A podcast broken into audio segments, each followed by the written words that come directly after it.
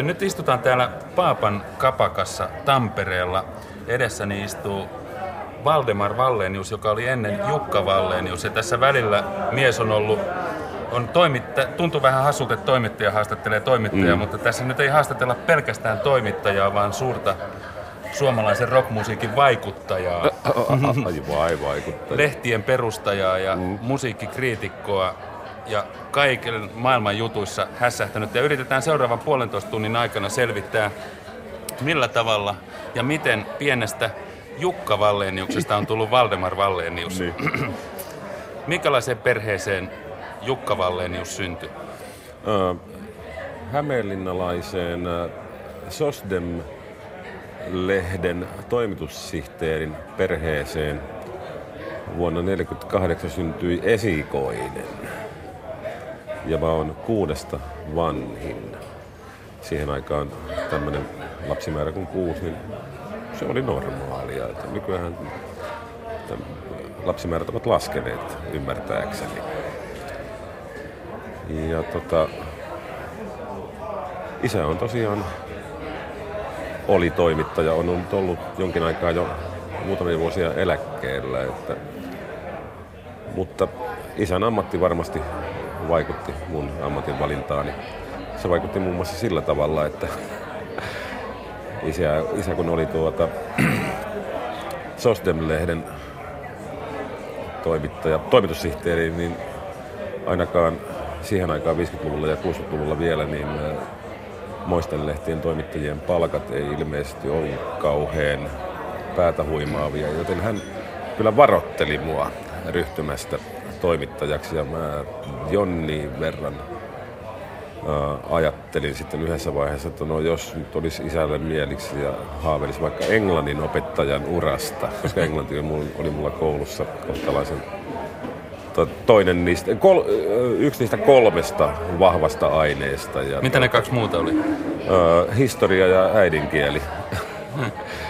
ja tota, mutta sitten mä päätin toimia vastoin isäni tahtoja, tahtoa, koska en mä keksinyt mitään muuta tekemistä kuin, tai mitään muuta päämäärää elämällä kuin ryhtyä toimittajaksi. Kun sä olit kuusi lapsisen sisarusparven vanhin, miten tiuhaan tahtiin nämä seuraavat tuli ja minkälaisia paineita tämä asetti sulle? No, no me tulimme 12 vuoden sisään. Mä synnyin 48 ja armas siskoni Sari sitten vuonna 60. Ja kyllä mä nyt sanoisin näin, että mulla oli niin kuin kiire ja hinku niin kuin päästä pois kotoa olemasta isille ja äidille rasitteena, vaikka en ole ehkä kuitenkaan sitä, sitä kuitenkaan lakannut olemasta. Mutta sitä, että tuliko sulle paljon paineita ja vastuuta näiden pienempien niin kuin, hoitamisesta ja ohjaamisesta tai malli esimerkkinä käyttäytymisestä? Tai... Mä, oon, mä oon tullut siihen tulokseen, että mä olin hyvin huono roolimalli. Ää, mä oon joutunut päättelemään, että ilmeisesti mä oon omasta mielestäni keskimääräistä älykkäämpi, koska mä kuvittelin jo kouluaikoina pärjääväni muun muassa tota, no, koulussa lukematta läksyjä. Mm-hmm. Ja näytin siinä mielessä huonoa mallia nuoremmille. Ja tota, miten mä nyt sanoisin, se on vähän niin kuin harmittanut jälkikäteen, koska ton, me, me siskokset emme kaikki ole ihan samanlaisia. Mä en pärjännyt mitenkään loistavasti koulussa ja jälkimmäisten tota, no, koulussa pärjääminen sitten niin kuin vaihteli. Kaikkein nuorimaisin mun velistäni oli selkeästi meistä tota, noin, parhaiten pärjäävä, koska hän otti vähiten mallia isosta veljestä. Miten, oliko sun äiti kotirouva vai? Kyllä. Se on tosiaan, niin kuin, mä oon sen ajan lapsi, jolloin äiti oli kotirouva. Ja ei voi, ei, ei voi kuvitella muuta mahdollisuutta, että kuusi lapsisen perheen äiti voisi olla mitään muuta kuin kotirouva. Eli pikku Jukka Vallenius ei saanut maistaa esimerkiksi lastentarhan kokemuksista? Ei, ei, ei todellakaan. Että tuota, mä olin pikkusen katkera, kun mun seuraava veljeni Jouko, se, se jostain syystä yhdessä vaiheessa pantiin lastentarhaan, joka oli samassa korttelissa Hämeenlinnan keskustassa. ja ei, ei, se, ei, ei se nyt ihan samassa korttelissa ollut, mutta kuitenkin siinä hyvin lähellä. Ja oli jopa katkera siitä, että, no, että se pääsi niin kuin isoon porukkaan. Minkälaisen tota, maailmankatsomuksen sosiaalidemokraattinen toimittaja, isä ja kotirouva äiti antoi Valleniuksen lapsille? No tuota, mun teki se ensimmäisenä mieli vastata, että ei juuri minkäänlaista sikäli, että tono, mä liehusin ja laahustin ja, ja luuhasin niin kuin pitkin maita ja mantuja niin paljon, että ne ei kerinnyt mulle paljonkaan kasvatusta antaa. Että, mutta on tullut siihen tulokseen, että kuitenkin tietynlaisen osmoosin kautta on kuitenkin, kuitenkin tota noin selkeitä periaatteita periytynyt. Ja tekee mieli myöskin mainita Forssan pappa Viljo Vallenius, joka samalla tavalla, että, että tuota, hänen kanssaan nyt ei ollut tekemissä kuin kesäisin, kun meidät lapset lähetettiin Forssaan, Forssaan kesäksi. Niin kuitenkin hänen semmoinen niin jykevä, jykevä perus Sosdem hahmonsa on niin kuin vaikuttanut jo selkeästi kuitenkin siihen, että miten ma- maailmassa käyttäytynyt ja ajatellut. Miten me olisi teillä tiukka kuri? Kotiin tuloaikoja pienenä tai... Enpä muista. Mä, se, voi, se, että mä sanon enpä muista, johtuu osittain siitä, että mä en todellakaan muista. Mulla on jäänyt kuitenkin mieleen se, että ei, ei mua, mua ei pystytty pitämään kurissa. Ja jos mä, niin kuin, mä vaan menin Mä en, mä en muista, että mä olisin ollut paljonkaan kotona pienenä. Mä olin pitkin mettässä ja urheilukentällä. Tosin mun isäni on kertonut ollen se ihan samanlainen. no minkälaisia leikkejä te leikitte? Urheiltiin. Et sulle ei ollut mitään tämmöisiä Robin Hood, Tartsan? Tai olihan niitäkin. Tietysti Ahveniston mettässä on, kyllähän siellä nyt mentiin jopa jälkikäteen kun muistelee, niin aika vaaralliseltakin tuntuvia nuolipyssyleikkejä. Viriteltiin yksi kesä, niin tehtiin kovalevystä ja puusta lentokonetta. Ja kauheasti oltiin sitä mieltä, että se lähtee ilmaan. Että siinä pojat sitten kolme poikaa vetää pyörillä ja muista oliko Jukka vai Jukan veli siellä kyydissä sitten, että lähdetään lentoon. Niin kuin. Kyllä se jäi niin kuin vähän torsoksi se, mutta että muista kyllä, että oliko Jukan ideoita, mutta tällä Jukka on kauhean, se oli siihen aikaan kauhean tulee, niin kuin mä sanon, touhua ja yrittää se on, siinä tässä meidän lähellä on sellainen Myllymäen kallio, mikä siihen aikaan oli tosi, nyt se on jo niin kuin mäeksi tehty, kun se on tehty kaikkea remontoa, se oli sellainen 10 metriä korkea rosoinen seinä siinä, missä käytiin aina kiipeilemässä ja siinä oli yksi sellainen melkein pyssysuora seinä sitten, niin oltiin yhtäpäin siellä kiiveilemässä ja Jukkahan lähti sitten tietenkin, muut oli siellä vähän loivempia kiipeilyä, niin Jukka lähti sitä jyrkkäärinettä kiipeä.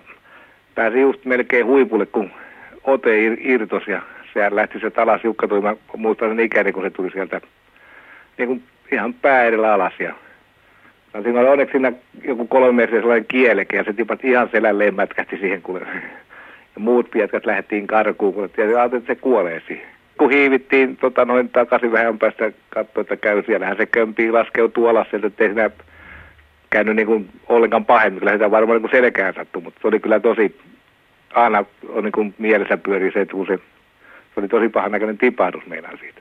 Sellainen toimen mieshän se ollut. Tämä poika oli jo pienestä pitäen. Sen, sen se aina jäi mieleen siitä se kauhea touhua kaiken näköistä. Kaikkia se järjesti aina heti kun muutti meidän taloon, rupesi järjestää meille seuraa, järjesti sellaisen seuran meidän poikien kesken, jalkapallo, jääkiekkoseuran, kaikkia kilpailuja ja sitten oli tämän jalkapalloseuran tiimoilta tuli sellainen juttu mieleen, kun Jukka niin hommas meille peliasuja rupesi hommaa ja se soittelikin näitä seuraa, lehtiä näitä, että saisi ponssisopimusta. Eihän sitä mitään tietenkään tullut sitten toinen yritys, nää, kun ei se meni pieleen täällä, niin Jukka rupesi tekemään omaa lehteä. Sen muista, että Jukka oli niin kuin päätoimittaja ja teki lehtijutut ja sitten pisti meidät muut pojat myymään sitä. Mutta se jäi yhden lehden pituiseksi, että mä en muista miten ne rahoillekaan kävi, mutta ei me ainakaan mitään vehkeitä saatu.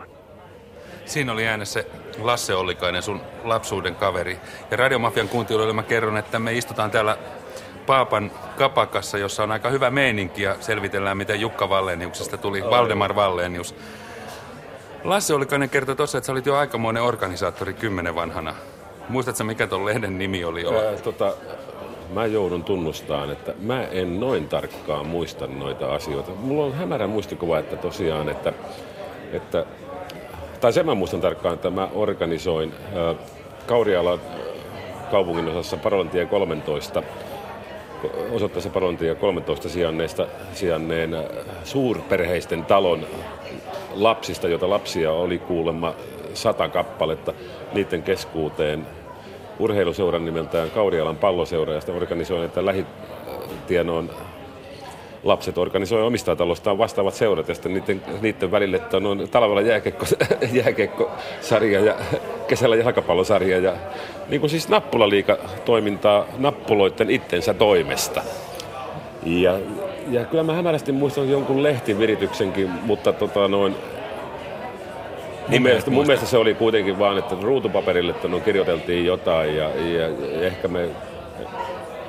No siinä oli kuitenkin... sitä jotenkin? En mä, näin yksityiskohtaisesti en enää muista. No siinä oli ainakin hyvä ajatus saada rahaa pelipaitoihin sponssi, kun sponssit ei onnistunut. Olit sä itse itse tota kova urheilemaan vai olit sä vaan järjestäjä? No tota, mä tykkäsin urheilla ja mulla on niinku jäänyt mieleen, että mä olin kaikissa lajeissa niinku kolmas viiva kuudes. Ja tota, se ei mua kuitenkaan häirinnyt. Että mä, mä, mä, tykkäsin vaan niin kuin mennä ja touhuta. Ja tulee mieleen toi, toi Mylly, Myllymäen kalliolla kiipeily. Tuota, no, mä oon joskus jälkikäteen ajatellut, että, että se, että miksi musta tuli tämmöinen, se varmaan osittain johtuu siitä, että että Et sä sain, sain, puto, sain aika, aikamoisen tällin päähän. Mutta se oli kyllä, siinä oli kyllä onni onnettomuudessa. Mä olin seuraavana päivänä jo koulussa. Mulle tuli päähän ihan pieni reikä ja sääret oli kauheilla mustelmilla, mutta tuota, mutta mä oon jälkikäteen miettinyt, että sittenköhän se alkoi tämä mun vinksahtaminen. Äsken kun oli tuosta urheilusta vielä puhe, niin äh, oliko sulla jotain idoleita? Mitkä oli siihen aikaan niin pikkupoikien kovimmat urheiluidolit? Jos ajatellaan en, just jääkiekkoa ja jalkapalloa, jota te harrastit. En, Mikä sä olit?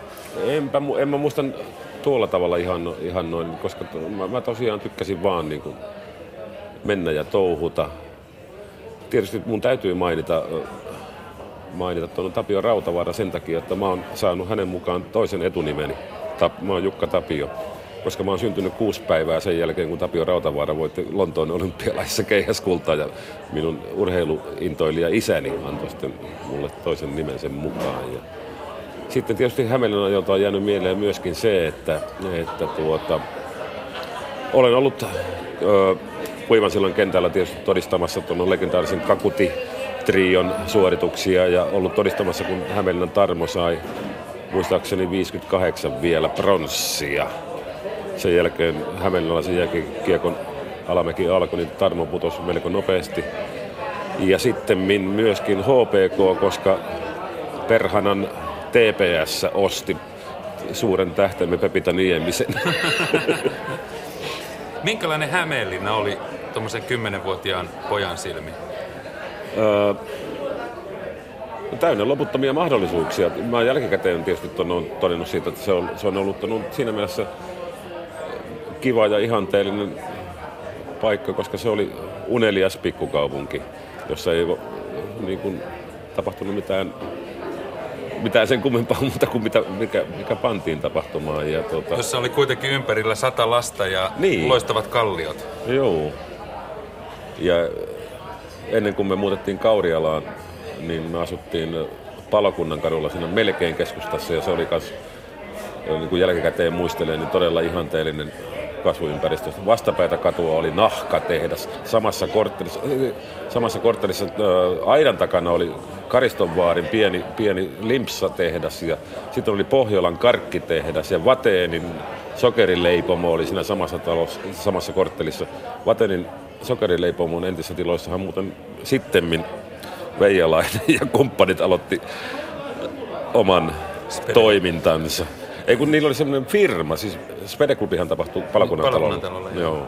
Niillä oli alun perin firma siinä Vateenin, äh, Vateenin leipomon tiloissa. Kun tässä puhut karkkikaupat ja limsakaupat. Karkkitehdas, kan, karkkitehdas, niin tota, mistä, oliko teillä rahaa sitten? Sait sä paljon rahaa, käyttörahaa? En muista. Ei, kun siis rahaa saatiin tota, noin, muun muassa tuota, myymällä, myymällä pajunkissoja. Kerro lähemmin, mitä? Niin, siis, no, se on jäänyt mieleen, että noita tuberkuloosiliiton havun, havun, havumerkkejä myytiin joulun alla, mutta saatiinko siitä rahaa? Kai siitä jonkun provikan. Kai siitä sai viisi penniä per merkki ja sitten keväisin myytiin pääskys, pääskysmerkkejä. Ja sitten, sitten tietysti mulle syntyi idea, että no, voisi omaakin bisnestä tehdä ja keväisin mä muistan myyneeni pajunkissoja kaupungilla tädeille. Sä kävit keräämässä niitä jostain siellä? Joo, Viikmaninlahdella niitä kasvoi, siinä ihan lähellä.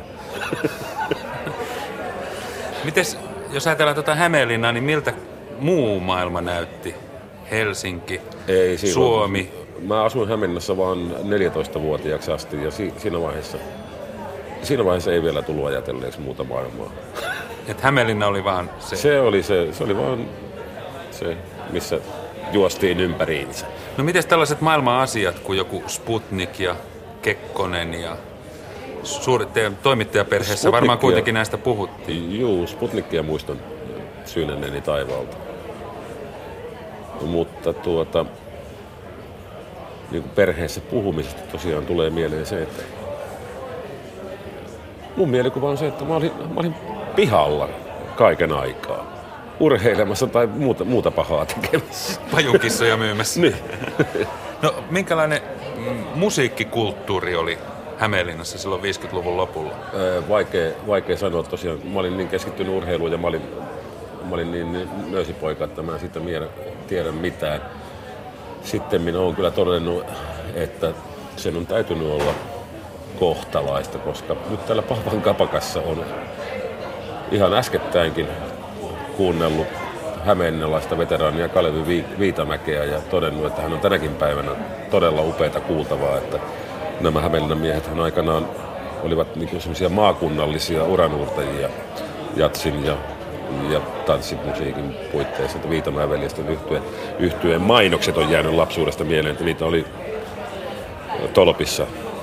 Että se, se mä en siinä vaiheessa vielä, kun mä asuin Hämeenlinnassa 14-vuotiaaksi asti, niin äh, kiinnittänyt musiikkiin mitään huomiota. Mulla on jäänyt mieleen tosiaan jotain tämmöisiä satunnaisia kuin Peta Koivusen, Charlie Brown ja, ja Louis Armstrong ja tietysti ne perusiskelmät, jotka siihen aikaan soi. Ja tuota, mutta entäs nämä Hämeenlinnan suuret vaikuttajat, joku Sibelius ja ja tota, Freddy.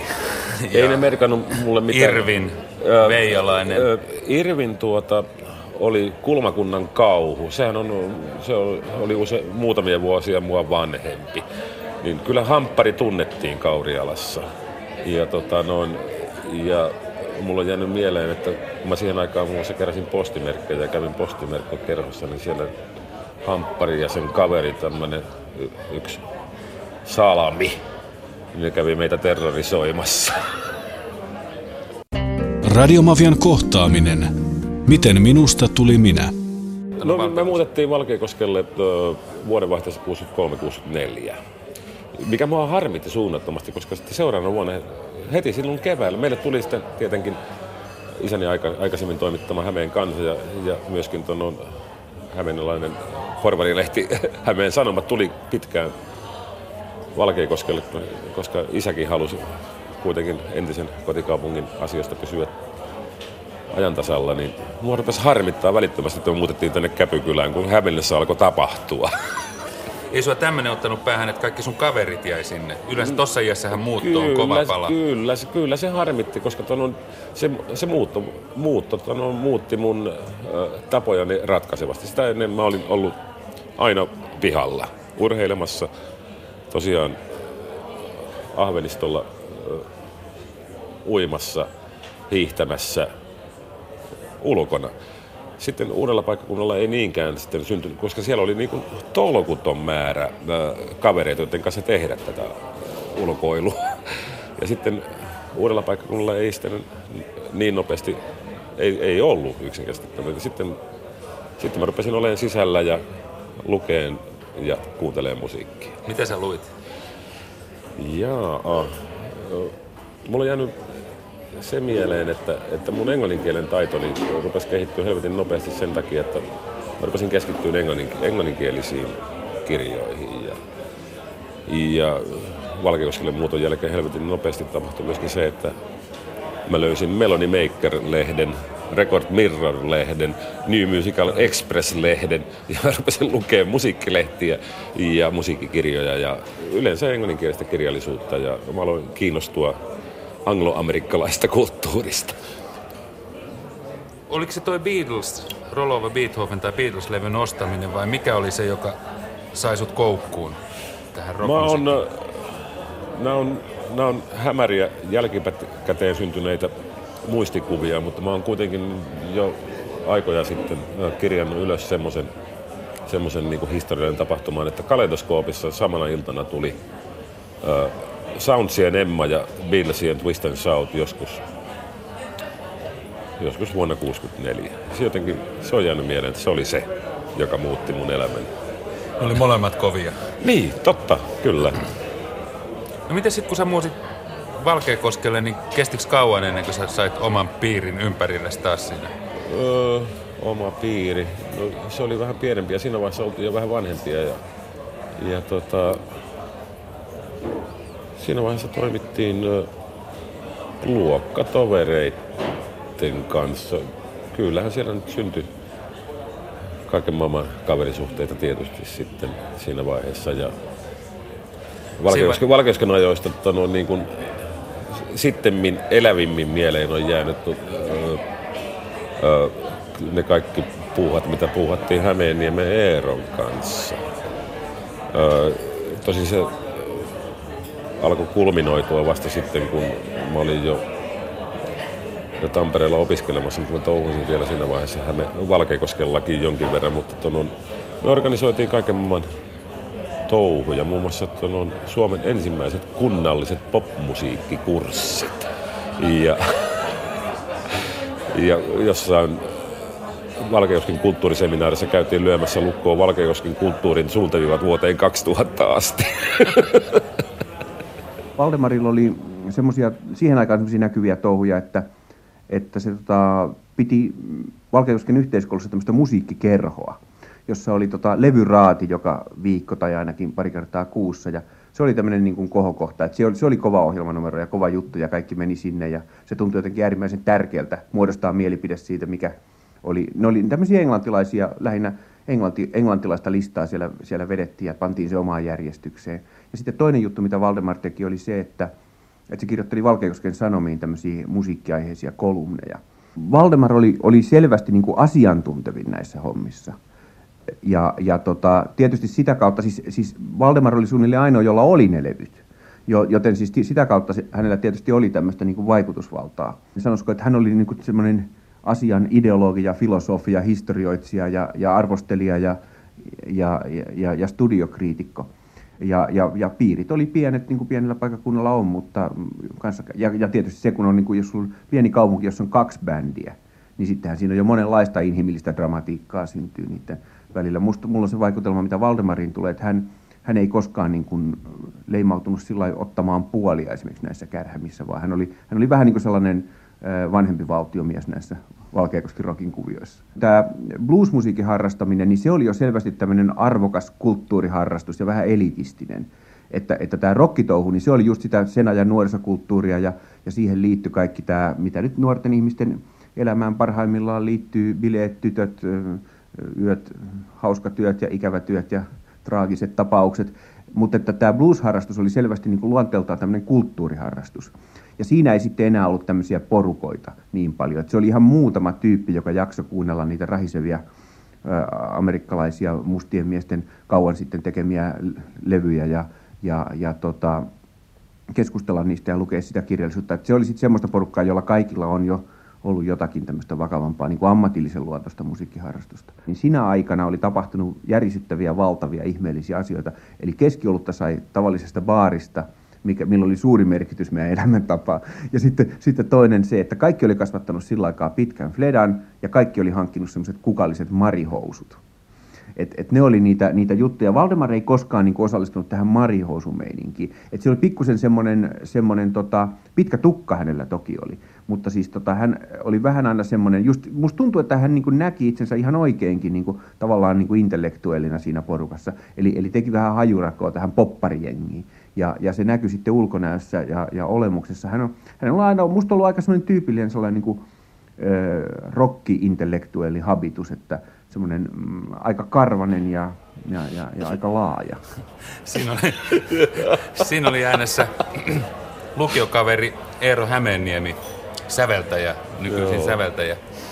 Mutta ei mennä vielä tuohon bluesiin, vaan palataan vähän siihen monkkis- ja pop, pop-musiikkiaikaan ja levyraatiin mm.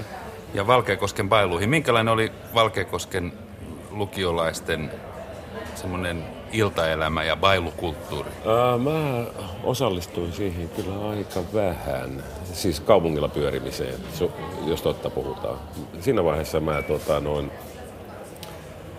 rakensin pienoismalleja, luin kirjoja, kuuntelin musiikkia ja tuota, iltaelämään mä osallistuin sitten sen verran, että tosiaan tämä musiikkikerhon puitteissa järjestettiin joitain bileitä, joissa, ellei mä väärin muistan, niin tosiaan e, kyllähän Hämeeniemen Eeron bändikin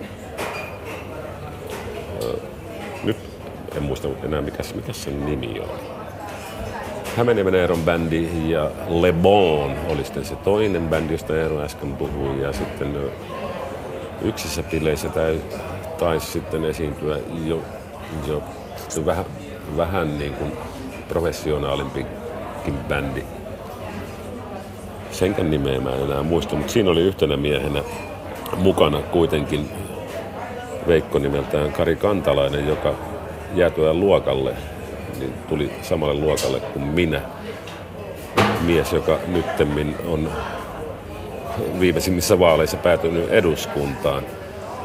Hän oli mun luokkatoveri ja, ja tota, oli jo, meillä oli jo siinä vaiheessa valkeikoskelainen bändi. Sitten kun muutettiin Tampereelle opiskelemaan, niin muodostin täällä Tampereella Kari Larnek-ruupin. Ja...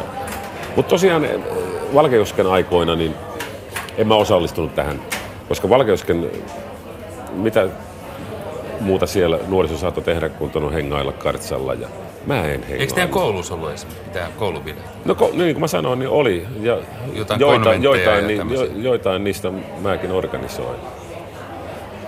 Ja teinikunta järkkäs kanssa. Ja...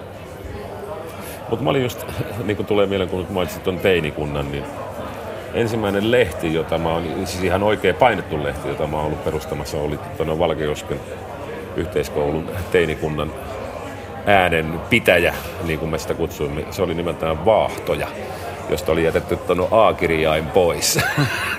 se oli semmoinen varsinainen vaahtoa ja 60-luvulla teininuoriso aktivoitui muun muassa tekemään lehtiä ja mä olin sen lehden Vaahtoja-lehden toimitussihteeri. No miten, jos ajatellaan jotain suomen kielen tunteja ja Olit se jo Valdemar Vallenius vai Jukka Vallenius? Öö, mä oon ollut Valdemar Vallenius nyt 30 vuotta. Öö, alkuvuodesta 65 mä ostin elämäni ensimmäiset englantilaiset musiikkilehdet Melody Makerin. Ja luetteluna sen kannesta kanteen, niin mä totesin, että nyt olen popmusiikin asiantuntija. Menin kertomaan isälleni Valkeuskin Sanomien toimitussihteerille, että olen popmusiikin asiantuntija, haluan, haluan ruveta pitämään säännöllistä palstaa tässä lehdessä. Radiomafian kohtaaminen. Miten minusta tuli minä? Musiikkimakua jo varhaisessa vaiheessa rupesi leimaamaan se, että, että mulle sun, syntyi semmoisia omia erikoisia suosikeita, kun muut niin kuin tuntuu vaan kinastelevan siitä, että onko rollarit parempia kuin Beatles, niin mä olin sitä mieltä, että mistä ne oikein puhuu. Yardbirds on niin kuin paljon parempi. Hyvät Radiomafian kuuntelijat, me istutaan täällä Tampereella Paapan kapakassa Jukka Valleniuksen kanssa, joka on nyt jo Valdemar Vallenius ja on jo muuttunut Valdemar Valleniuksiksi tämän Yardbirdsin myötä. Joo. Päätettyä alkaa Suomen ainoaksi tai, am, Suome, tai ammattitaitoiseksi rock-asiantuntijaksi. Rock-asiantuntijaksi, joo. Joo, se oli vaan, se oli vaan niin kuin päätös. Mä, niin kuin, niin kuin tässä on käynyt ilmi, niin mä oon vaan ollut aina niin kuin semmoinen touhuaja ja sauhuaja. Ja sitten, sitten niin kuin just tämä mun varsinainen ura alkoi siitä, että mä vaan päätin ruveta. Miten sä äsken puhut tuosta, että sä luit äh, New Musical Expressia ja Melody Makeria ja niin edelleen. Kuuntelit sä näitä ulkomaalaisia radioasemia? No Luxemburgia tietenkin. Mutta kuitenkin 60-luvusta on jäänyt mieleen se, että on tietysti se pääasema, jota kuunneltiin, oli tietysti Suomen yleisradio. Ja, ja tuota, alun perinhän ää, tätä meidän musiikkia oli viikossa mahtava yksi tunti, kun ää, ää, Markku Veijalainen tu, ilmestyi aalloille jos tulee mieleen, että no, sen, sen seurauksena, että hän siirtyi Yleisradioon tekemään pop-ohjelmaa ja muutenkin sauhuamaan, niin hän jäi luokalleen. Ja, seura- ja seuraavana syksynä, jos mä olisin ollut edelleen Hämeenä lyseossa, mä olisin ollut samalla luokalla kuin Markku Veijala. Ja se harmitti sua vielä enemmän. niin, no siis mua, mua harmitti siinä vaiheessa tietysti vähän aikaa se, että tuonne Hämeenlässä rupesi tosiaan tapahtumaan ja mä en ollut mukana siellä enää, koska se mun samassa talossa asuva Tavasti Harri niin kuin päättyi muun muassa tuon Irvinin ekan bändin Depravedsin basistiksi ja kaikkea tämmöistä näin. Ja tosiaan palakunnan talolla alkoi tapahtua. Tapailit sä näitä sitten? Kävit sä Joo, Hämeenlinnassa niin, sitten? joo, niin verran siinä vaiheessa, mutta se jäi aika, aika pian, pian tota, no, kuitenkin taakse. Ja, No te aloitte tämän äh, levyra- levykerhon, jossa kuunneltiin Monkeissa ja kaikkea muuta poppia, niin sitten vakavoitumaan bluesin ja mustan musiikin pariin. Eero Hämeeniemi kertoi, että kun hän oli vaihto-oppilaana, niin hän oli Mm. tuonut jotain Chessin levyjä matkalaukullisen sinne. Mikä merkitys silloin oli? no siis äh, Eero on mua, onko se nyt pari vuotta nuorempi tai jotain, niin äh, ekan opiskeluvuoden jälkeen mä menin siis, mä pääsin ylioppilaaksi 67 ja siirryin Tampereelle opiskelemaan lehdistöoppia. Opiskelemaan. To, näettekö nämä lainausmerkit, joita mä Nää joo. näytän? ja tota, sitten seuraavana kesänä mä totesin, että ei mua niinkään kiinnosta lehden tekemisen teoria kuin lehden tekeminen. Ja perustin ensimmäisen valtakunnallisen lehten Blues Newsin. Ja samaan aikaan Eero lähti vaihto-oppilaaksi USAhan ei muistaakseni ihan Chicago, se oli siinä ihan Chicagon lähellä ja se toi, se oli muun muassa tuon meidän USAn kirjeenvaihtaja sitten seuraavan talven ja lähetti ansiokoita raportteja sieltä ja sitten kun se tuli pois sieltä, niin se toi sieltä levyjä ja jees, se oli mahtavaa. Mikä tässä mustassa musiikissa oli se, mikä kiehto sua? Mm, Mitä ne mustat miehet soitti Valdemar Valleniuksen sielussa? Sanotaan näin, että tämä on, tää on sama vanha tarina, että ton on, kun Beatleseiden ja Rollareiden levyillä oli paljon hyviä biisejä, ja niin kun, jos oli keskimääräistä kiinnostuneempi asioista, ylipäänsä niin kuin mä olin kiinnostunut historiasta ja englannin kielestä, niin, niin kun luki niistä levyetiketeistä, että, tuota, että kuka ne biisit on tehnyt, ja sitten niin kun huomasi, että Berry-niminen henkilö oli tehnyt hyviä Beat- Beatles ja Rolling Stones biisejä ja, ja alkoi kiinnostua, että kuka, on- kuka on tämä. Ja samaan aikaan tietysti tuon Chuck Berryllä oli lyhyt uusi renesanssi, sehän, sehän pääsi listoille takaisin tuon No Particular Place to Go biisillä ja sun muuta. Eli sitten samaan aikaan tapahtui näin, että jälleen vaikutusvaltainen tekijä asiassa oli Yleisradio.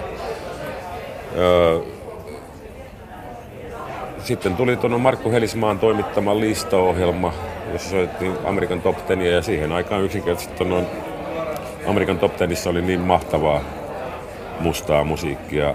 Mulla on jäänyt niin kuin mieleen 60-luvusta, että se oli Temptationsien aikakautta yhtä lailla kuin Beatlesien ja Rollareiden aikakautta. Temptationsien ja Aretha Franklinin ja tällaisten näin. Eikö suomalaiset ollut sit mitään tässä vaiheessa? 60-luvulla mä en pitänyt suomalaisia minään.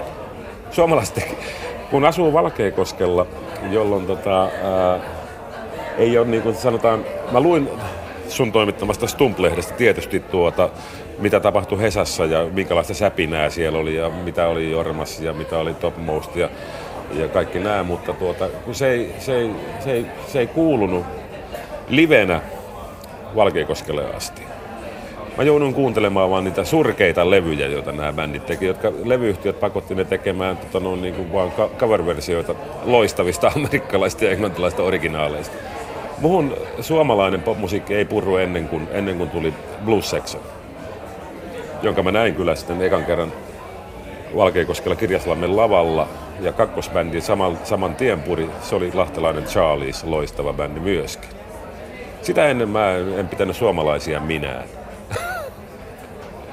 Onko koskaan, ootko koskaan haaveillut sitä, että sä haluaisit itse alkaa soittaa tai tartuit sä koskaan kitaran varten ja yritit D-mollia tota, ja A7 ja... Ää, sä mainitsit tuossa niin lähetys alkoi, että, no, että tämä on radiomafia ja täällä saa sanoa rubia sanoja, niin joten tässä vaiheessa mun on pakko käyttää fraasia, että mä huomasin arka, vaiheessa, varheessa, varheessa, vaiha, varhaisessa var, vaiheessa, että kun sormet on kuin nippo kyrpiä, niin turha yrittää soittaa kitaraa. No huuliharppua mä oon sitten soitellut jonnin verran, jammailla bluesia huuliharpulla, mutta, mutta musta on noin kaiken kaikkiaan laulu, mulla laulu ei suju, mulla on jotain vikaa tuossa värkeissä, niin mä oon tullut siihen tulokseen, että sielu soi, mutta ei saa pelistä irki.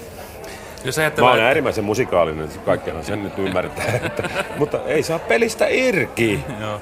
Jos ajatellaan just tätä, että Topmost ja Jormas ei ollut mitään, niin ketä sä eh, ihailit tai kehen sä halusit samaistua? En mä oo koskaan samaistunut. Mä oon, äh, mä oon vaan nauttinut. Radiomafian kohtaaminen. Miten minusta tuli minä? Kaikkien näiden vuosien jälkeen on tullut siihen tulokseen, että maailman kaikkien aikojen paras levy on Sam Cookin single, jossa on A-puolella Shake ja B-puolella A Change Is Gonna Come. Öö, Onko sulla se single? Mulla oli, mulla oli aikanaan, ei sitä varmaan enää ollut vuosiin, että tota, sitten mä oon dikkaillut sitä albumeilta käsin ja huomannut muun muassa sen, että alun perin singlellä nimenomaan sitä B-puolesta oli tota erilainen versio, joka on sitten ollut yleinen, yleinen albumeilla. että tuota, just tämä Sam Cooke leimaa siinä mielessä mua, että mulle muodostui erityisiä suosikkeja, suosikkeja mm. joista, joista tuota, sitten niin kuin sanon, sanotaan keskivertoyleisö ei oikeastaan päässyt koskaan tietoiseksi, koska ää, media ei niin kuin, omaksunut niitä. Ja mä oon sitten niin kuin, ää, suurin piirtein omistautunut sille, että mä koitan muistuttaa ihmisiä, että on olemassa muitakin kuin ne, jotka kaikki tuntee. No sit kun, just kun sä lähdit perustamaan tätä Blues News-lehteä, niin lähtikö se juuri tästä musasta vai siitä, että tämä media, olemassa oleva suosikit ja stumpit ja introt ja muut, tai intro ei silloin ollutkaan vielä, niin tota, ei vastannut tähän haasteeseen? Vai tuliko se joku palava tarve niin kuin julkistaa Sam Cookin mitenköhän mä sen nyt sanoisin. Sitten mun niin kun, viimeisen runsaan 20 vuoden aikaisia tekemisiä on leimannut se, että mä oon halunnut tuota, ää, kiinnittää huomioon asioihin, joihin, joihin ää, muu media keskimääräisesti ei kiinnitä, koska mediahan käyttäytyy niin, että on olemassa median lemmikit ja, ja median hahmot ja, ja mä oon aina niin kuin ajatellut, että ei tämä ole koko maailma. On olemassa paljon muitakin kuin ne, joista sauhutaan. Ja ehkä silloin, 68 Blues Newsin perustamisessakin on ollut sama idea. Mä jälkikäteen muistelen. Siis nyt on kysymys niin vanhoista asioista, että mä en enää kunnolla muista. Kai se on nyt joku semmoinen just mulla, siitä, että... Mä muistelisin, että mun tärkein, tärkein motiivi siinä oli kuitenkin niin kuin tavallaan harjoitella lehden tekemistä. Se on pienimuotoisesti. Eli mä väärin muistan, niin mun alkuperäinen idea oli se, että bluesmusin suhteen oli se, että tuota, aloitetaan niin kuin kapealla sektorilla, joka oli siinä vaiheessa tärkeä. Ja mahdollisesti me muun muassa laajennetaan se lehti semmoiseksi, mikä oli sitten myöhemmin musa, mutta tonon, kun Blues Newsin aloitin täysin yksin suurin piirtein. Olihan siinä tietysti tonon kolme muuta kaveria mukana ainakin perustamassa. Öö, koska yhdistyksen, me perustettiin yhdistys Finnish Blues Society vuonna kesällä 68 ja tuota, ja eikä, Oliko eikä, ne just nämä Eero Hämeenniemi? Ja... Ei, kun tota, noin, ne, ne, kaksi muuta oli, olivat tota, noin, entiset luokkatoverit siinä vaiheessa opiskelu- ja kämppäkaverit. Rauno Iivonen. Rauno Iivonen päätyi muuten sitten päätoimittajaksi siihen lehteen, jossa minun isäni oli Hämeenlinnassa toimitussihteerinä. Rauno Iivosesta tuli Hämeen kansan päätoimittaja. Mä en muuten tiedä, onko, onko Ratsi enää siellä. Mutta joka tapauksessa Ratsille terveisiä. Ja sitten se kolmas oli tuon kantalaisen Kari, joka nyt on tosiaan tuore kansanedustaja. Ja tota, ne ei kuitenkaan ollut niin bluesmiehiä kuin minä, että ne oli niin kuin lähinnä mukana perusta, olemassa kavereina? Kaksi kolmesta, jota vaaditaan yhdistyksen perustamiseen. Ja tosin Kantalaisen Karin bändi kyllä osallistui tuota blues-toimintaan sikäli, että, että ton oli niin kuin runkona sitten, kun ruvettiin Blues puitteissa järkkäämään jameja Valkeikoskella ja Tampereella ja ja tota, no, silloinen Kari Larne Blues Band, toisaalta nimeltään Tapio Honkasen tanssiorkesteri, oli niin perus, perus kokoonpano suomalaisissa blues, tamperelaisissa bluesjameissa siihen aikana. Pakko mainita, että tuon nykyinen huippurumpali Kätkän Ippe aloitti uh, uransa, tamperelaisen uransa siinä, siinä bändissä. Hän, hän tuli Seinäjoelta tänne Tampereelle aikanaan. Kasvoiko sun tota, oma status tai niinku tämän Blues Newsin myötä? Tai koit se niinku olevas tällainen tiennäyttäjä tai portinvartija tai et sä ei. Viet tällaista mustan musiikin sanomaa Suomen nuorisolle vai oliko se niinku pelkkää mä, teknistä toimittajaharjoittelua? Ei, no ei, ei, ei sitä nyt noinkaan voi sanoa. Nuorempana vaan, niin kuin mä totesin lapsuudesta, niin mä vaan, mä vaan urheilin, mä vaan teinasin, mä vaan o- touhusin ja sauhusin. Ja en mä, en mä nuorempana niin kuin ajatellut tämmöisiä motiiveja, mä vaan tein. Sen kummempaa ajattelin. Vasta vähän vanhempana, niin kuin, kun 70-luku vähän vanheni, niin mä aloin vähän miettiä, että mitä tässä oikein niin tehdään ja mitä merkitystä tällä kaikella tekemisellä on. Mutta nuorempana sitä, niin kuin, sitä vaan niin kuin teki ja sauhus. Näinhän ne rockbänditkin syntyy. Tarvitsee vaan tehdä jotain. Jos mennään vielä tuohon 60-luvulle, niin mikä sun suhde oli mm, suomalaiseen tai ulkomaalaiseen undergroundiin? Öö, kun asun semmoisessa käpykylässä kuin Valkeakoski, niin se oli etäinen. Se oli niin kuin vaan tarkkailijan rooli, mutta tuota, kyllä sitä tota, no, semmoisella mielenlaadulla kuin joku, mikä meikäläisellä oli, niin kyllä sitä niin kuin vaan ihaili mahdottomasti. Tietysti oli siinä vaiheessa, kun itse alkoi siihen 60-70-luvun vaihteessa kuuntelemaan musiikkia ja se suosikki sitten oli tietysti jonkin aikaa ja siihen aikaan suosikissa oli vielä hyviä arvosteluita. Se ei ollut ihan, ihan tota sillä linjalla kuin mitä se sitten myöhemmin oli, mutta sitten tuli musalehti ja sitähän alettiin lukea tietysti kuin raamattua. Ja sieltä moni, moni levy, levy sitten tota, singahti tietoisuuteen. Usein, usein kävi niin, että ehkä oli kuullut jonkun kappaleen radiossa tai sitten jollain kaverilla ja sitten luki, luki lehdestä jutun tästä artistista, tästä levystä ja sitten tuli niin kuin se ostopäätös niin kuin varmistui. Tai sitten kävi just näin päin, että jos oli itse tykännyt jostain sitten huomasi, että Valdemar oli tykännyt siitä samasta, että se jossain sivulausessa mainitsi, niin sitten tuli sellainen mieletön yhteisyyden kokemus niin kuin sen tekstin kautta. Ja sitä hän Vallu itsekin painottaa, että hän on halunnut toimittajana ja kirjoittajana olla tämmöinen ö, yhteisön eräänlainen organisaattori ja sellainen yhteisyyden rakentaja näiden juttujen kautta, mikä on niin kuin hyvin oleellinen osa rokkakulttuuria kaiken kaikkiaan. Niin siinä oli äänessä Pauli Heikkilä, vanha kaveri ja myöhemminkin hyvä, hyvä kaveri. Miten toi musan perustaminen, niin kuin, jos ajatellaan just tätä vaikuttamista, jota, jonka sä äsken kielsit, että sä mm. vaan teit. Niin, niin, niin. niin tota, mikä oli musan perustamisen synty?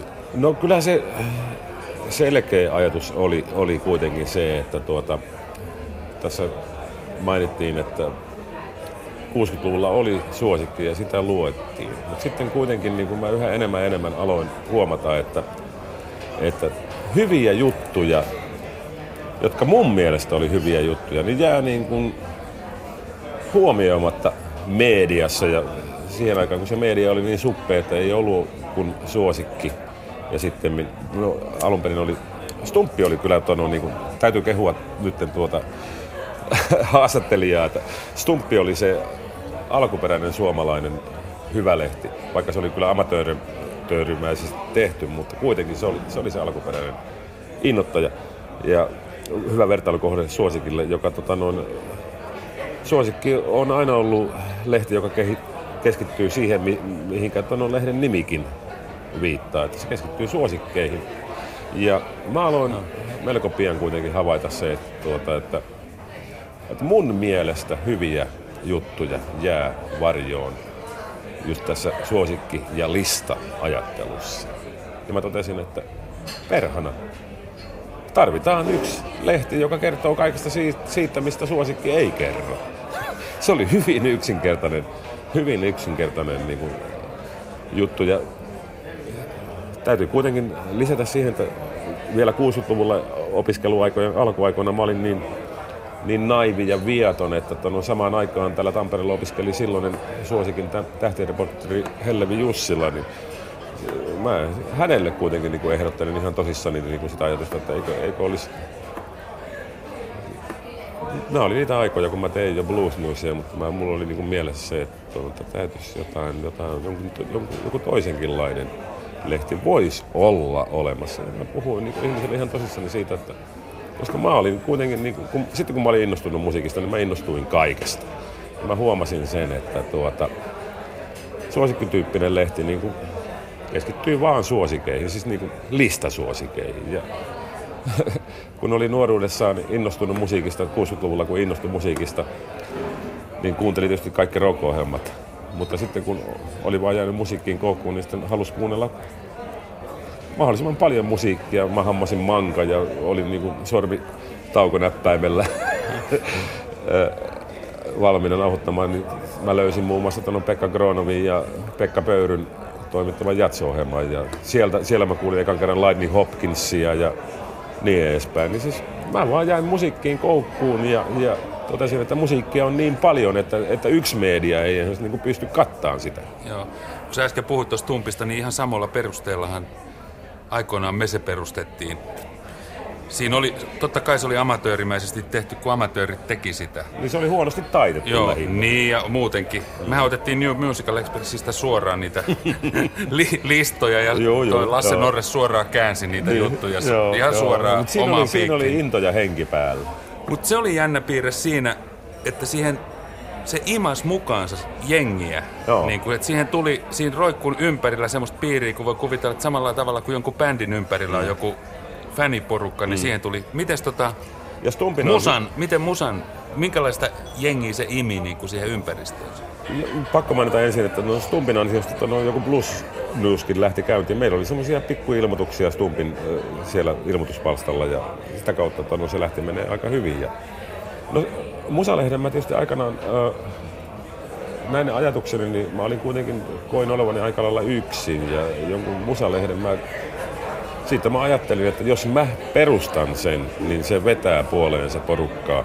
Siinä vaiheessa mä, kun mä olin Tampereella muka, mukava opiskellut ja, ja sitten tehnyt Blues Newsia, niin mä en ollut silloisiin opiskelijaporukoihin pahemmin tutustunut. En ainakaan se, semmoisiin ihmisiin, jotka olisivat ollut niin kuin hengeheimolaisia ennen kuin mä ankkuri, legendaarisessa ankkuriklubissa törmäsin Markkulan Pekkaa. silloiseen kansanlehden poppakinoitsijaan Pipin pieneen. Ja tuota, Pekka oli se eka todellinen hengeheimolainen. Ja, ja sitten toinen oli tietysti tuon kantalaisen Kari. Ja mä totesin vaan, että tämä lehti täytyy perustaa. Ja jos mä perustan sen, niin se rupeaa vetään puoleensa porukkaa. Ja Ruisrockiin 71 mä tein näytennumeron, joka oli aika epätoverinen yritys. Mä sen, sen kesän, kesätienesteillä sen niin kuin,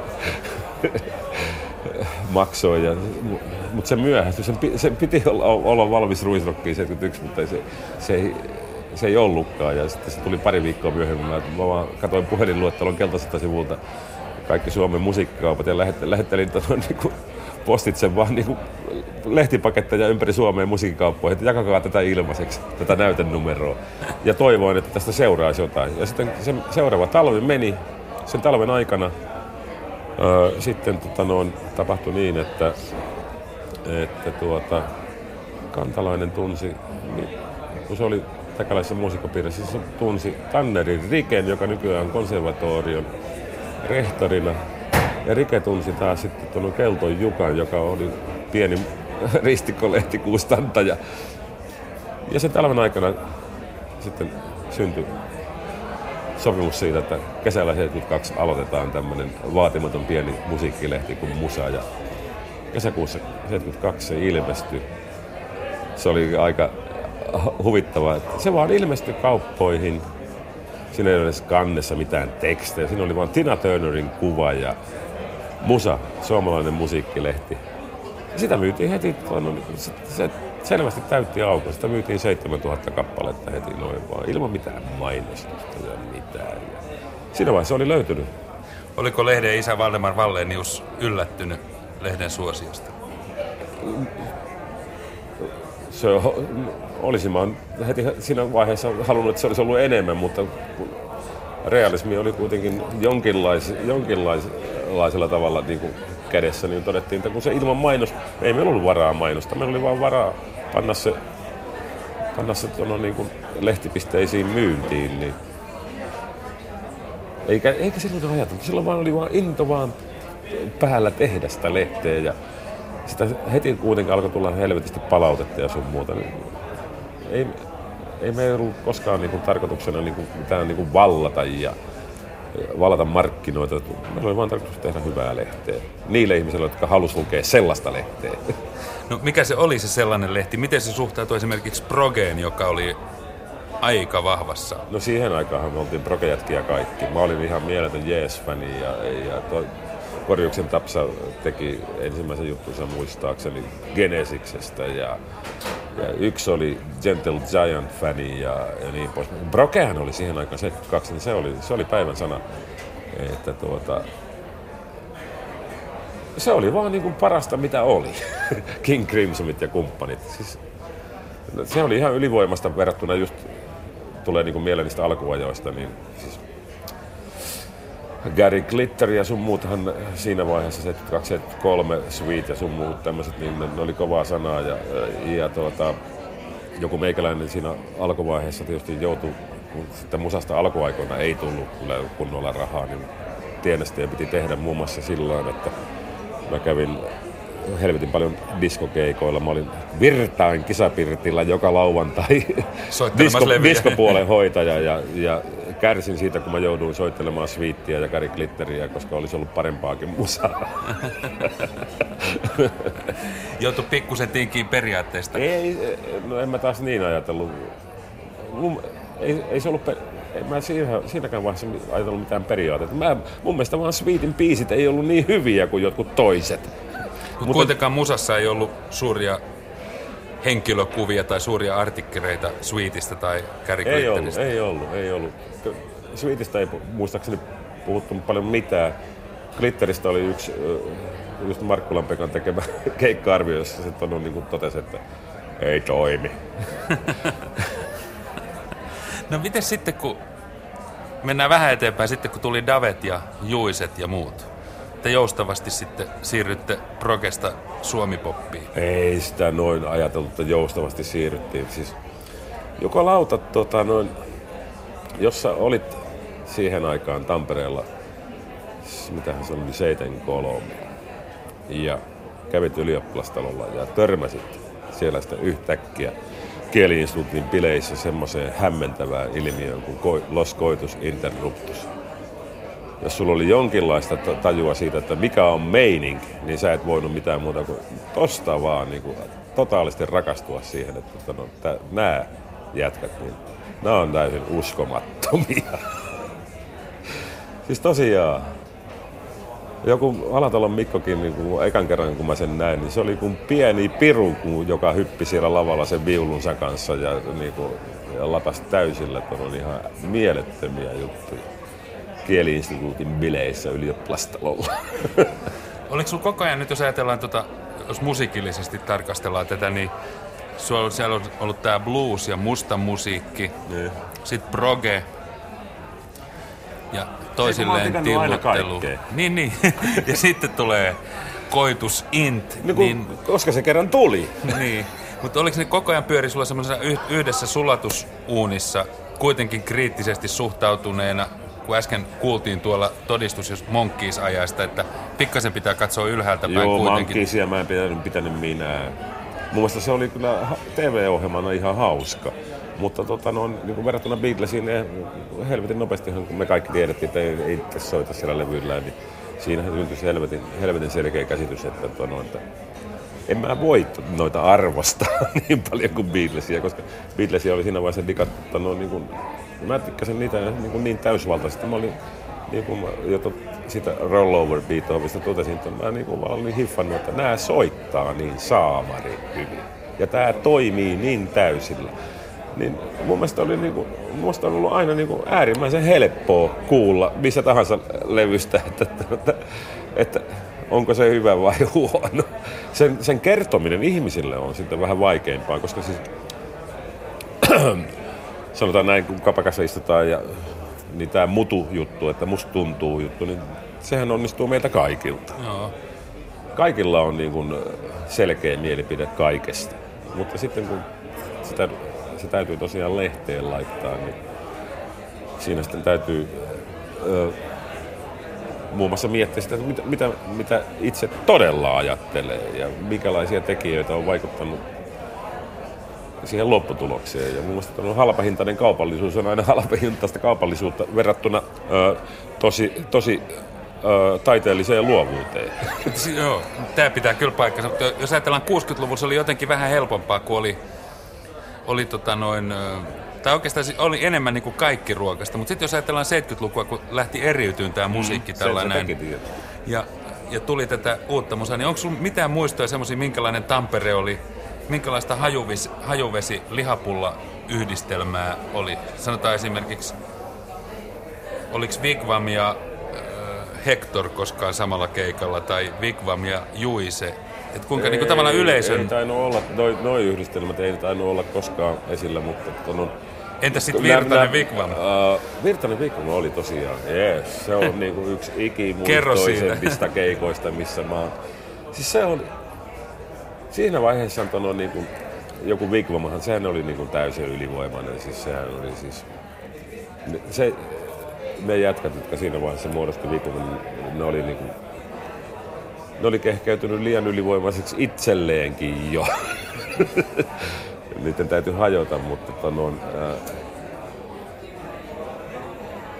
no joo, Virtasesta tietysti tota, no, voisin kertoa, että se on, siinä vaiheessa mua alkoi selkeästi harmittaa, kun mä olin niin kuin sekunnissa oivaltanut, että kuinka loistava bändi Virtanen on ja kuinka loistava mies Veltto Virtanen on. Mä, mä olin tosin digannut Virtasta jo sitä ennen. Mä olin jopa kerran nähnyt yliopiston juhlasalin äh, jossain konsertissa jopa, oliko se nyt Wolfgang vai Ferrum AB. Mutta sitten mä olin sitä ennen ihastunut tähän Velton äh, akustiseen äh, Tyrannosaurus Rex-tyyppiseen trioon Abracadabraan, jota Markkulan Pekka ja minä oltiin kovasti kannattamassa, er-, kannattamassa eräissä Rock SM karsinnoissa, jossa oli siinä vaiheessa kolme bändiä. Tabula Raasa Tampere, äh, Kangasalta. Sitten joku keuruulainen rokebändi, joka voitti sen, koska Raadin muut neljä jäsentä oli silloisen boys neljä jäsentä ja ne, ne kannatti, että ne on parhaiten soittavia jätkiä. Ei, ei ne mitään turhia jätkiä ollut, ne keurulaiset, jotka Yrjö Fonselius ja Tapio Niemelä päätyivät vähän myöhemmin hullu Jussi. Mutta minä ja Markku Laajens kannatettiin ehdottomasti tuonut, että Abracadabra on paras bändi. Se oli semmoinen tosiaan Tyrannosaurus Rex-tyyppinen trio erotuksena T-Rexiin. yeah. No sitten tota, Valdemar Vallenius Musan perustaja päättikin yhtäkkiä perustaa Soundin. Mikäs... No se oli tota, noin, semmoinen, semmoinen juttu, joka nyttemmin on jo unohdettu. Siinä vaan tapahtui, tapahtui yksi semmoinen niin kuin, vahinko. Alun perin oli tarkoitus, että, että, tuota, että siitä kustantamosta, jos, joka alun perin kustansi Musalehteen, että siitä täytyy lähteä pois, kun siinä, siinä kustantamassa oli tapahtunut sellainen juttu, sen omisti alun perin kaksi jatkaa ja niillä syntyi valtataistelu ja sitten se kundi, joka oli ottanut meidät siihen firmaan tekemään musalehteen, niin se, sen yhtiötoveri osti sen ulos sitä firmasta ja sitten se, me ei tultu toimeen sen, niin kuin sen sitten, sitten ainoan omistajan kanssa. Ja vaan, meidän oli tarkoitus lähteä että no sieltä pois siitä firmasta jatkaa musan tekemistä. Siinä tapahtui pieniä konkeloita ja sitten syntyikin kaksi lehteä. Ja, mutta se on niin vanha asia, että sitä ei enää No kelata. sitä ei ehkä kannata kelatakaan, mutta koit sä jo silloin itse olevas niin kuin tällainen alan ammattilainen ei, vai ei. olit sä edelleen niin kuin tämmöinen innokas rockmusiikin harrastaja ja ei. lehden tekemisen siis, harrastaja? Öö, semmoiset ihmiset, jotka, jotka tota, no, tuntee mun niin kuin pitkältä ajalta ja osaa analysoida mua, niin ne osaa sanoa, että mä oon enemmän sauhua ja fan sinne tyyppisten lehtien tekijä.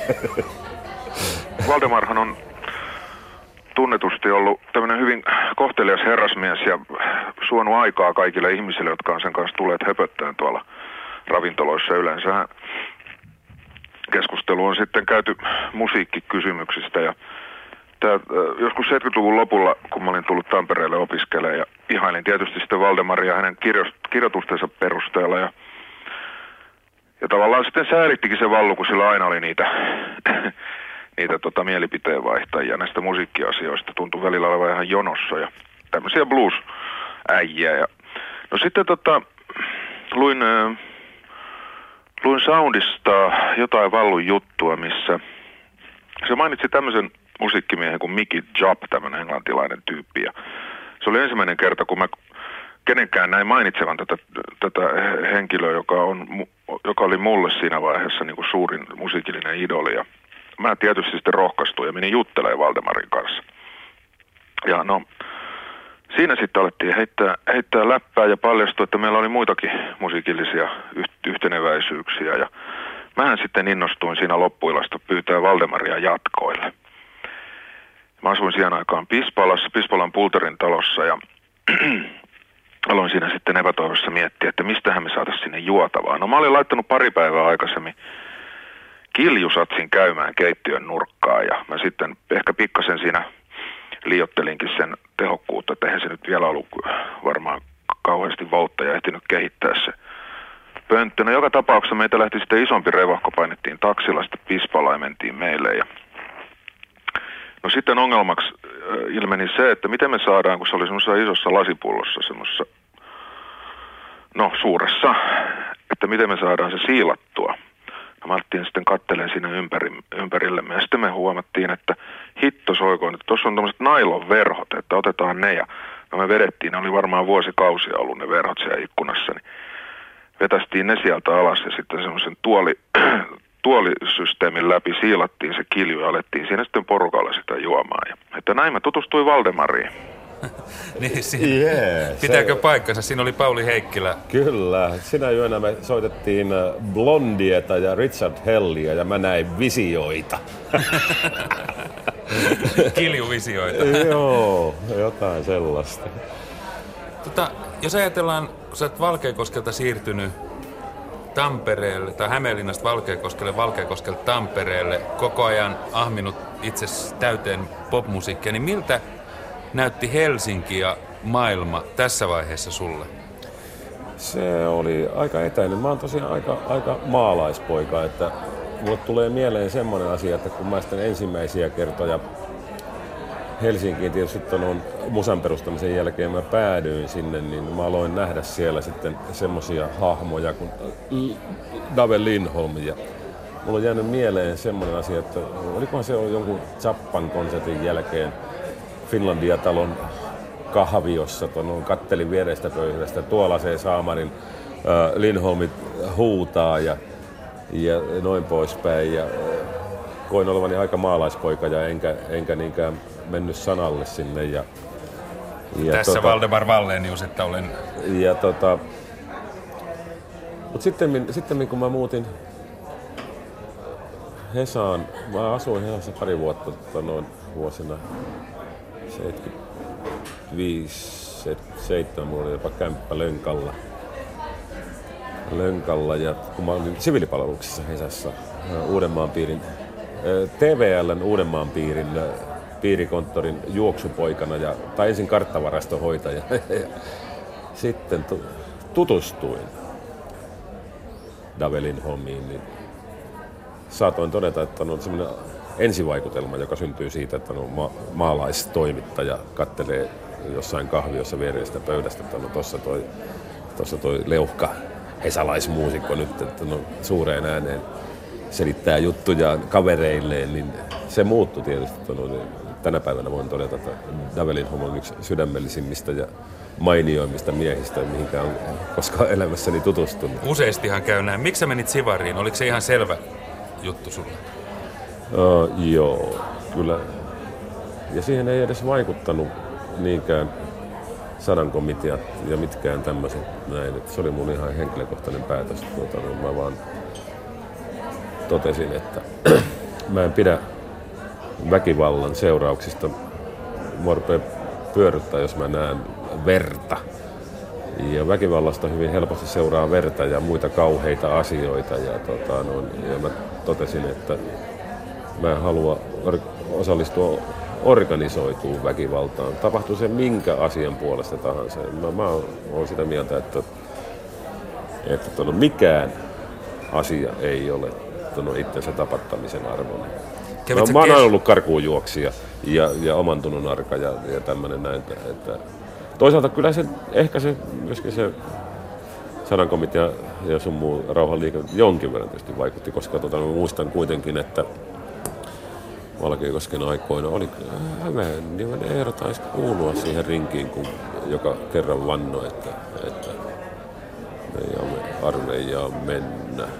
Niin mä just ajattelin sitä, että kai sä oot jotain keskusteluja käynyt kavereiden kanssa. Joka kavereiden, mutta aika vähän kuitenkin loppujen. Kyllä se oli aika henkilökohtainen päätös mun kohdalla. Ja, ja mulla oli vankat perusteet.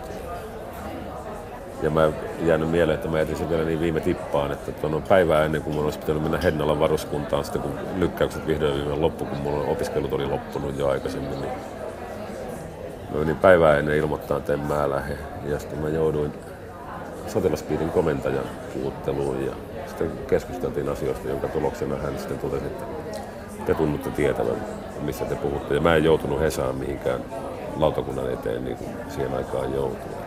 Mulla oli erittäin vankat perusteet kyllä. Ja mä, siihen aikaan mä olin sitä mieltä, mulla, me keskusteltiin lähinnä siitä, että miten Suomi olisi voinut välttää toiseen maailmansotaan joutumisen ja, ja, ja siitä, että miten suomalainen asennekasvatus aikanaan tämän vuosien alkupuolella oli äärimmäisen vinoutunut. Kyllä mä nyt sitten minä olen tietysti tuonut tämän ryssävihatyyppisen ajattelunkin niin kuin vanhempana onnistunut vähän paremmin ymmärtämään, mutta itse asiassa en ole koskaan oppinut ymmärtämään sitä, että, tuonut, että minkä takia joku kansa pystyy kehittämään semmoisia asenteita toista kantaa kohtaan, kansaa kohtaan, että niitä pitää ruveta tappamaan. Paul, me istutaan täällä Kapakassa ja Pauli Heikkilä äsken tuossa tarinassaan kertoi siitä, että sä oot hirvittävän ystävällinen ja kiltti ihminen, joka jaksaa kapassa, kapakassa kuunnella kaiken, kaikkien muiden jorinoita. Niin tota, miten sä jaksat innostua tällaisista kaikista asioista?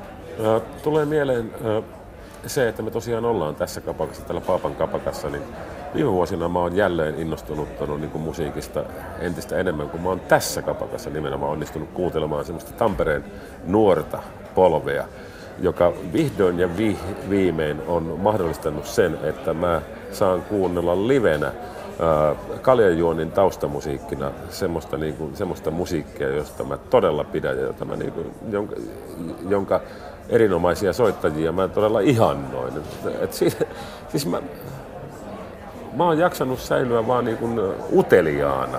Mä löydän jatkuvasti vaan uusia ja uusia juttuja ja yhä enemmän enemmän, kun mä mennyt sen lisäksi, että tota, noin, sitä, niitä, niin kuin tulee, niin kuin, niitä tulee vastaan, niin mä oon yhä aktiivisemmin niin kuin vaan etsinyt niitä muun muassa menneisyydestä tai yhä kaukaisemmista paikoista. Ja, ja musiikki on kyllä semmoinen niin loputon ihmetyksen ja myöskin ihailun aihe. Että, että kun on, on niin kuin Beatlesien ja Yardbirdsien ja, ja myöskin aikanaan 60-luvulla jo Duke Ellingtonin ja Count Bassin kautta niin kuin vaan ihastunut musiikkiin ja saanut siitä helvetistä niin kuin kuuntelunautintoja ja ajattelemisen aihetta, niin se vaan jaksaa vaan viettää. Sitä, sen eteen täytyy kyllä tehdä myöskin duunia. Että, että se, ei, jos tyytyy vaan siihen, mitä, niin kuin, mitä niin kuin radiosta kuulee, niin, niin se, se saattaa tylsistyttää. Ja, ja aikanaan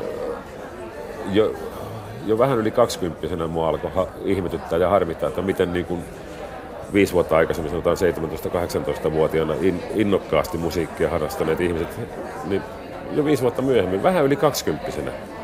Miten ne saatto, miten ne saatto lakata harrastamasta sitä musiikkia? Miten, miten voi into loppua noin nopeasti? No, toi on ihan totta. Voisiko ajatella, että musiikki on sellainen voimavara esimerkiksi Valdemar Valleniukselle, että sä voit olla edelleenkin tämmöinen iso lapsi, joka viehättyy rokeen, punkkiin, teknoon, kaikkeen Joo. mitä tulee.